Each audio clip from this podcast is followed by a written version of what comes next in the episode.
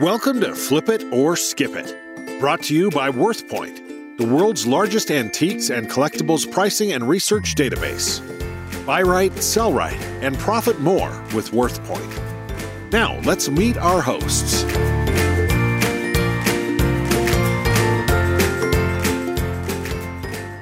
Hi, I'm Dana Crawford.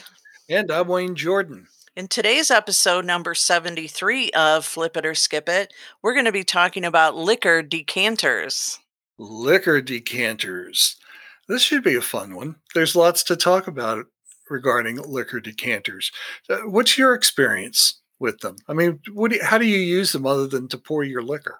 Well, I'm not a big drinker, but I have um, I have sold a lot. My grandmother, they my family didn't drink. My family doesn't drink, but there are um, liquor decanters at my grandmother's house that were all lined up on a shelf that were very interesting growing up as a child. I, I would notice the figures on the shelf. And then um, after she passed, we had them all. And um, to be honest, her collection of liquor decanters were completely worthless. so, yeah. Yeah, so I I started early on looking them up on my eBay career, and I I didn't have um, desirable types. Right. I can't remember now what the brands were at the time, but they're all over the place still Mm-hmm. today on value. When was this with your grandmother? When did you have to sell off her collection? It was about eight years ago. Yeah, in in the past 20 years, uh, prices for decanters have just tanked. Uh, and before we get going too much farther, let me uh, clarify a point for our listeners. We're talking about empty decanters. We're not talking about decanters and bottles with liquor in them Yeah. because that's problematic from so many directions, not the least of which is that selling liquor without a license is illegal Yes. and people have been arrested for doing that. But there's right now there's a big bubble in whiskey sales.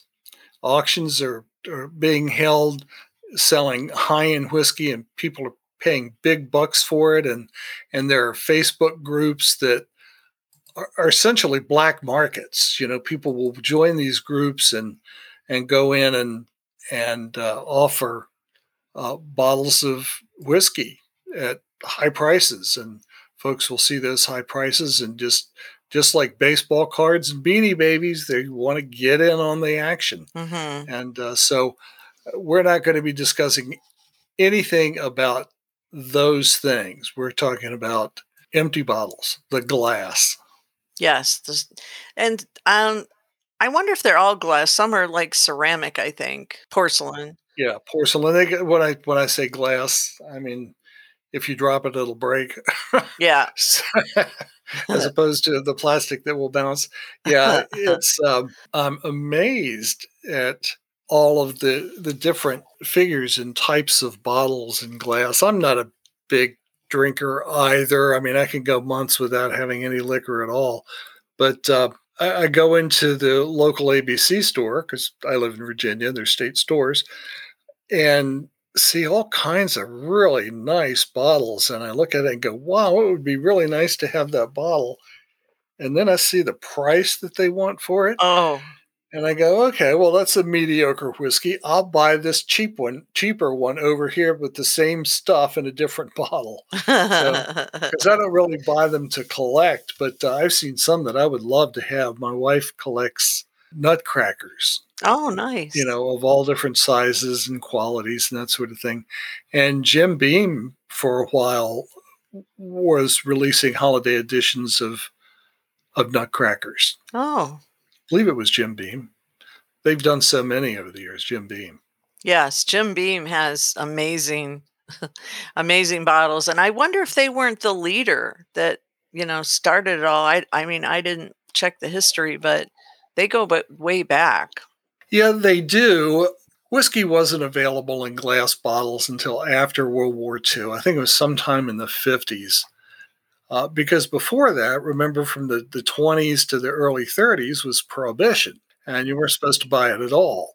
And before that, uh, before Prohibition, whiskey was stored in glass, but it was for storage. You didn't drink out of it. Mm-hmm. Jim Beam may have been the one to start doing figural uh, decanters. The story I heard was that they would wait until they had some whiskey that was overaged. It was too old because the, the sweet spot for aging in bourbon is 10 to 20 years. If they had some older bourbon, they put it in a fancy bottle. Uh, but and you can buy it and you can buy it in a fancy bottle, but you can't keep it for too long because it's already overaged. And the longer you keep it, the worse it's going to taste. Mm. So they've had enough of those things over the years that they have actually printed price guides, collection guides. Of course, hmm. most of the printed ones aren't any good anymore because the prices are ridiculous. But what they do is give you nice pictures of the bottles so you can yeah. tell what you've got and you can use it as a point of comparison if you're talking about just the bottle itself not the contents of the it's interesting, Wayne, because as I was researching, um, of course, my spelling is horrible. And so I spelled real fast decanter with an O um, at the end, T O R. And only like 55 came up on eBay. And I was mm-hmm. like, okay, that's that's a clue. I've spelled it wrong. So, so, and eBay did not correct me. That's the interesting thing. So here's a hot tip for everybody. If you look at current listings and type in liquor decanter with a a T O R on the end, you will find some that are actually valuable that are not listed properly. Hmm. So hmm. you could do a quick flip. Well, searching misspellings and that sort of thing is an insider trick that uh, people have been profiting from for a long time. Yep. Yeah. However, eBay, like on Doc Martin shoes or on on Kewpie dolls, eBay actually corrects you a lot of times. And what I mean by correcting you, I mean that they'll bring in the misspellings in addition to the search. So they bring in the correct spelling and the, the wrong spellings all in one search. And I've seen them correct it. So you it it didn't matter if you were searching for whatever spelling because they were all showing up, the misspellings and the regular. But decanter is not at this point. So let's keep it a secret. Okay. So eBay don't know. That's right. So for our tens of thousands of listeners, mom's the word. Yes. Don't tell, don't tell anybody. yes. So, I mean, I don't need items right now, but I'm so tempted to buy a couple of them and flip them. So, check it out. Uh, do you collect them? Now, Wayne, you know I only collect dust. One of these days, I'm going to learn to not ask that question. eBay memorabilia and dust. Well, we have a few in a cabinet, but I, I used to buy them and take the labels off and fill them with colored water and put them on a windowsill so the sun would shine through them. And that was a completely decorative thing. Yeah. I thought it was cool back in the 80s, but now people would say, oh, well, that's tacky. Who wants that? Right, right. Um, now, unless you have a lot of glass windows, you know, that you'd like, I, it is pretty. I don't care. It, it is pretty seeing the bottles in the windows as far as um, collecting goes, I I do like to like I'll buy something because it's fun and attractive, and I look at it for a little while. But I always have the intention to resell it or flip it. I don't I don't intentionally, you know, I'm going through my little um, Art Deco lamps right now, but I keep right. looking at them, going, mm, I don't know, maybe I'm getting over that now. you know, I mentioned how I would take the labels off of it. Let me address oh, that. yes, yes. You're not supposed to do that. Collectors no. want what the labels on because it helps you. It tells you what brand it was. If you take the label off, unless it's embossed into the glass, you just don't know. So having the label on it is good. Also, if it comes in a, a collector's box, Sure. Take the, take the, bottle with the label and put it back in the box, and that's worth more to collectors. Well, Dana, this is a good place to pause for a word from our sponsor. So hold tight, We'll be right back. Hey, eBay sellers, it pays to know what you've got and what it's worth. That's why you need WorthPoint.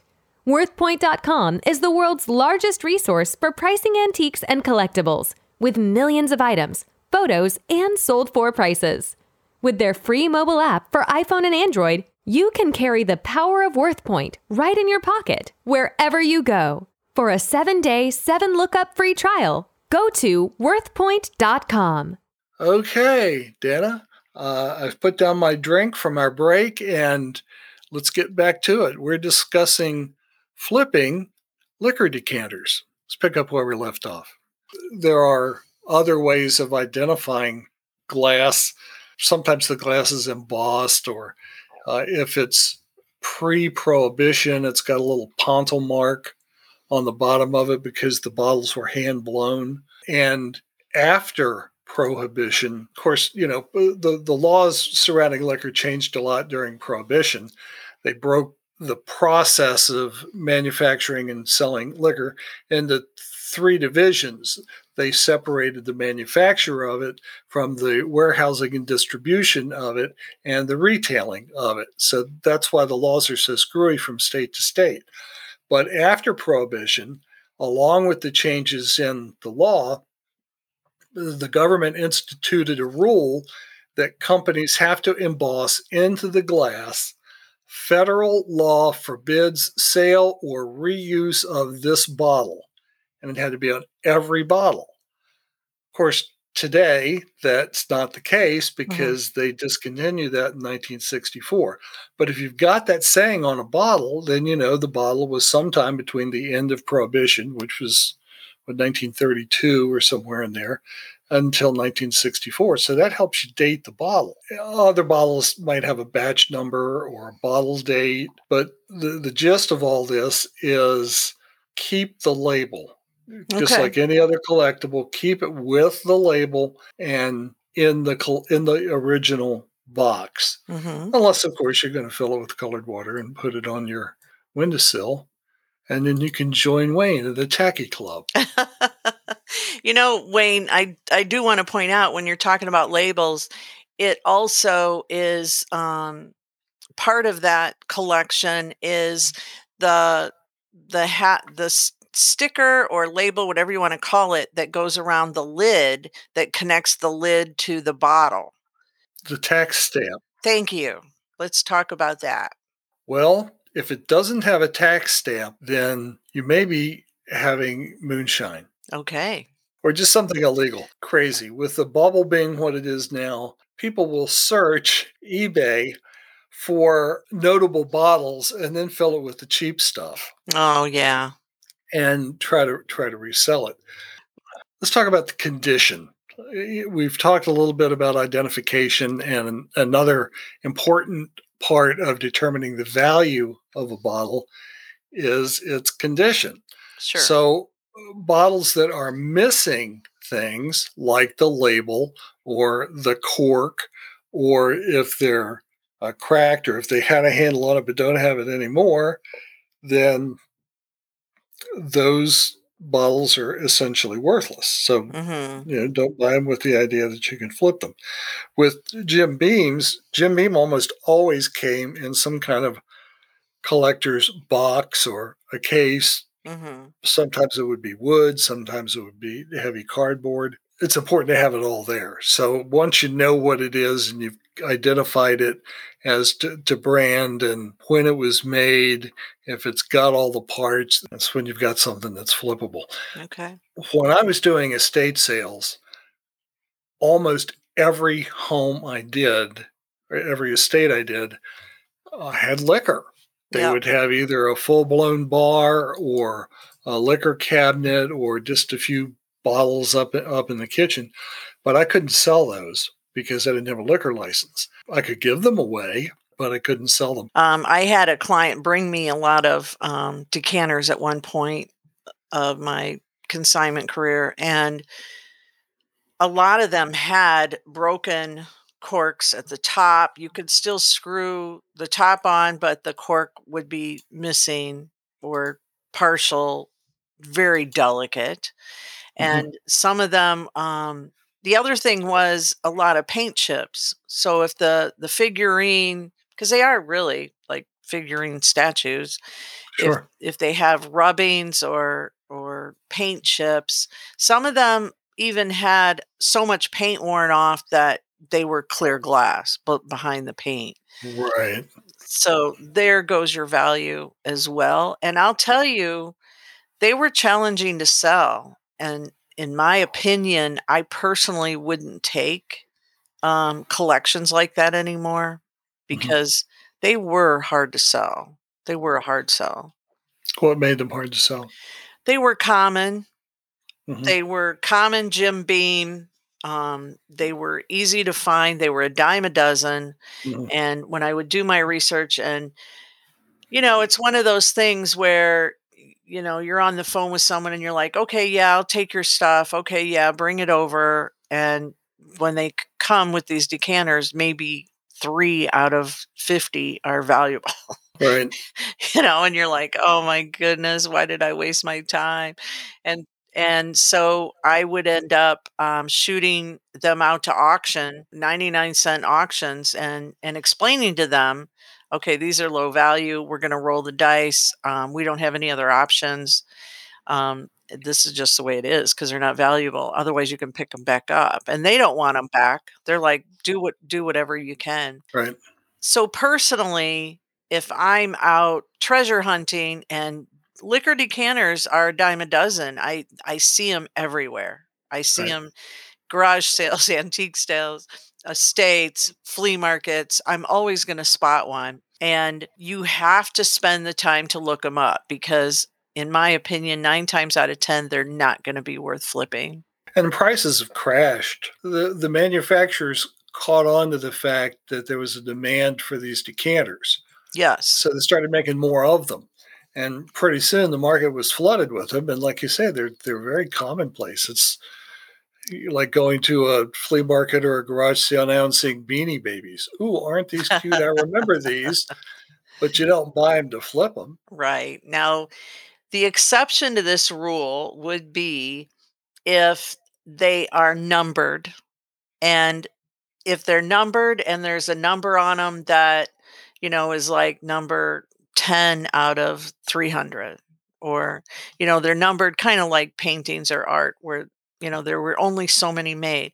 Now, that's going to make me look twice, take a Mhm. second look. And if I read read something like that on a bottle, then I'm going to spend a few moments. I'm going to look it up on WorthPoint first thing to see what they've been selling for. And I know Vegas, the MGM, the different hotels, they actually put out limited edition bottles that were special decanters to match their brand and things like that that have the numbers on them. I would definitely take spend a few more minutes to look it up. Right. And I think that's true across the board is to do the research and and look it up because prices are up and down. Uh, they'll be affected by whether or not it's a limited edition, and you really don't know until you look it up Right. what's hot that week. Because as the black market for illicit liquor sales Yeah. expands from social media and Yeah. and places like that, there will be almost a hot item of the week.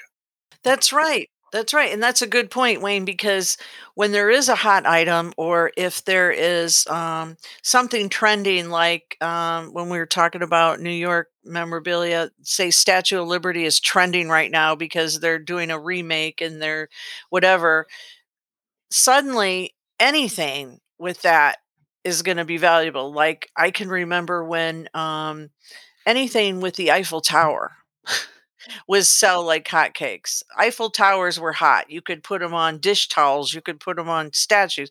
I mean, anything you listed that had Eiffel Tower on it was hot. So pay attention to your trends because if it's if you know soldiers are trending, then those um, bottles, the Brooks bottles, may be valuable that are all the soldiers. Yeah, and- uh, of course, bucking the trends are people who collect within a subset of anything. For example, they might buy an Elvis liquor decanter to put next to their velvet painting of Elvis and their uh, 50s record player with all the 45. That's a self contained little subset there. So that's a brilliant point because you are going to have different types of collectors. Sure. It's it's more than just the collector that collects barware. One of my basic principles, and our listeners will have heard me say this dozens of times, is that if you're going to flip something, it's important to know, first of all, who your buyer is going to be and whether or not people are actually collecting this. There you go. There you go. Another another tip is when you are listing a decanter and it is um, a figurine or statue category, you're going to want to list it in two categories, not only in Right. barware, but in what it represents. Like if it's a Dalmatian dog, you're going to, even though it's a Jim Beam, you're going to want to add that second category for animals, dogs, Dalmatians. Sure. I don't collect decanters, but my wife collects nutcrackers. So if I found a nutcracker decanter, that's a perfect There you go. I would be very likely to buy it. There you go. In fact, maybe I'll put that on my Christmas list. Santa, Whiskey. that's right. Buy it full and I'll drink it and she can have the glass. Okay, Dana. Well, I'm looking at the Jim Beam clock on the wall and it says that it's happy hour and we should wrap this up and move on and start making some plans for next week. So it's been great. Thanks for the conversation. Absolutely. Cheers. Cheers. You've been listening to Flip It or Skip It, brought to you by WorthPoint.com, the world's largest antiques and collectibles pricing and research database. Buy right, sell right, and profit more with WorthPoint.